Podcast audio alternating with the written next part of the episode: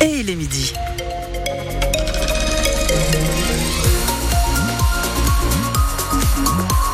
Les infos, Charlotte Jousserand. Est-ce qu'on verra le soleil aujourd'hui, Marie-Dominique ah, Peut-être bien que oui. On l'a déjà vu un petit peu ce matin et selon Météo France, il devrait faire quelques petites apparitions cet après-midi, même si c'est une grande tendance de grisaille qui vous attend et des températures maximales comprises entre 12 et 14 degrés. Le détail à la fin de ce journal.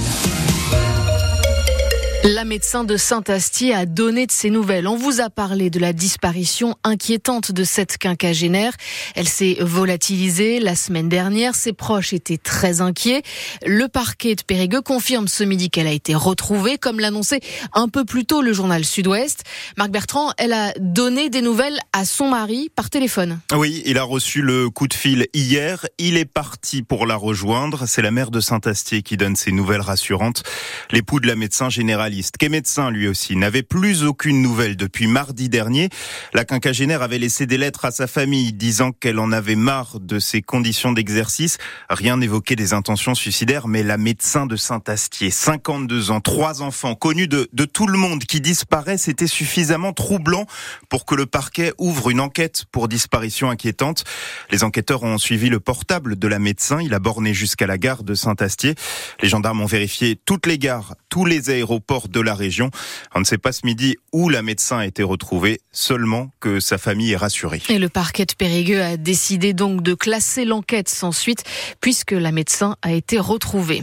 Une motarde est gravement blessée à l'œil après un accident ce matin au Change. Elle a voulu doubler un tracteur sur la route du Roc, la départementale 5, juste devant le camping, mais elle est tombée. La motarde a reçu un morceau de bois dans l'œil. Elle a été transportée sur le CHU de Bordeaux. Un autre accident impressionnant ce matin à Saint-Léon-sur-Lille. Cette conductrice ne s'attendait pas à trouver un cheval sur la route en pleine nuit. Elle n'a pas pu éviter l'animal sur la 6089 qui s'était échappé de son pré. La conductrice est légèrement blessée au visage. Le cheval a été blessé et il a dû être euthanasié. Le jeune homme qui a poignardé et blessé plusieurs personnes à Rouffignac et Saint-Cernin de Reillac a été condamné hier au tribunal de Périgueux à un an de prison ferme et deux ans avec sursis. Il n'a plus le droit d'habiter dans la commune. Le week-end dernier, une bagarre a éclaté entre deux groupes de jeunes pour une histoire de briquet. Un des jeunes blessé avec le couteau est toujours à l'hôpital. Les tracteurs forment de nouveau des barrages. À trois jours de l'ouverture du salon de l'agriculture à Paris, les agriculteurs se mobilisent dans le Gers, dans la Mais aussi à Marseille. Hier, ils ont déversé du purin devant la préfecture avant de défiler en tracteur sur le vieux port. Pour Laurent Despiers, responsable régional de la FNSEA, ce n'est que le début. Nous, cette démarche, c'était même pas d'échanger avec les acteurs régionaux, c'est de démontrer au Premier ministre, au gouvernement que nous sommes déterminés. Nous avions promis il y a 15 jours que nous suspendions les manifestations en attendant d'avoir des réponses. Les réponses ne sont pas là. Nous sommes ressortis pour le dire. Maintenant, le bras de fer est clair. Au Salon de l'Agriculture, il faut que les ministres sachent que s'ils n'apportent rien, ce n'est pas la peine qu'ils se déplacent. Nous les recevrons pas, nous les accueillerons pas. On n'est pas là pour agrémenter la communication ou le Facebook des ministères. Eux, ils sont là pour travailler pour nous et mettre des éléments législatifs qui nous permettent de faire notre travail et de le faire décemment. Et en Dordogne, pour le moment, pas de défilé de tracteurs. Le sous-préfet de Bergerac rencontre tout à l'heure dans une exploitation des agriculteurs de la coordination rurale. Aujourd'hui, Emmanuel Macron rencontre les représentants nationaux de la FDSEA, le syndicat agricole majoritaire, et des jeunes agriculteurs.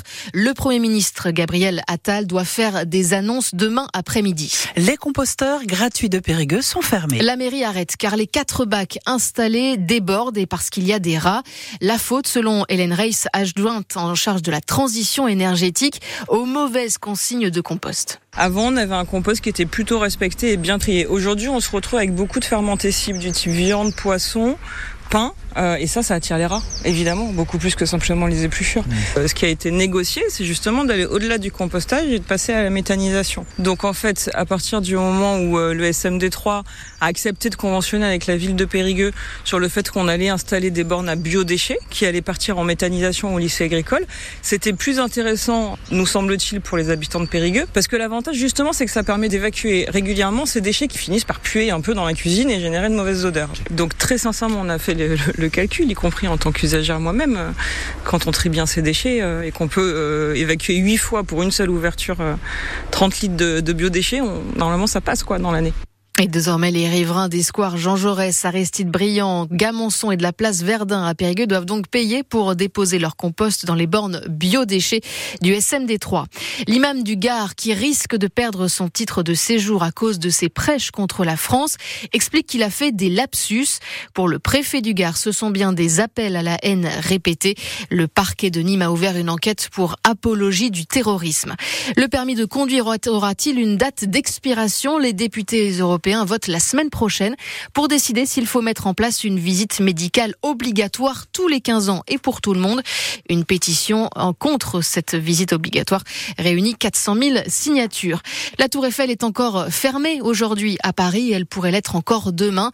Les salariés sont en grève pour dénoncer la gestion du site. Selon eux, ils ne peuvent pas négocier avec l'exploitant dont l'actionnaire majoritaire est la mairie de Paris.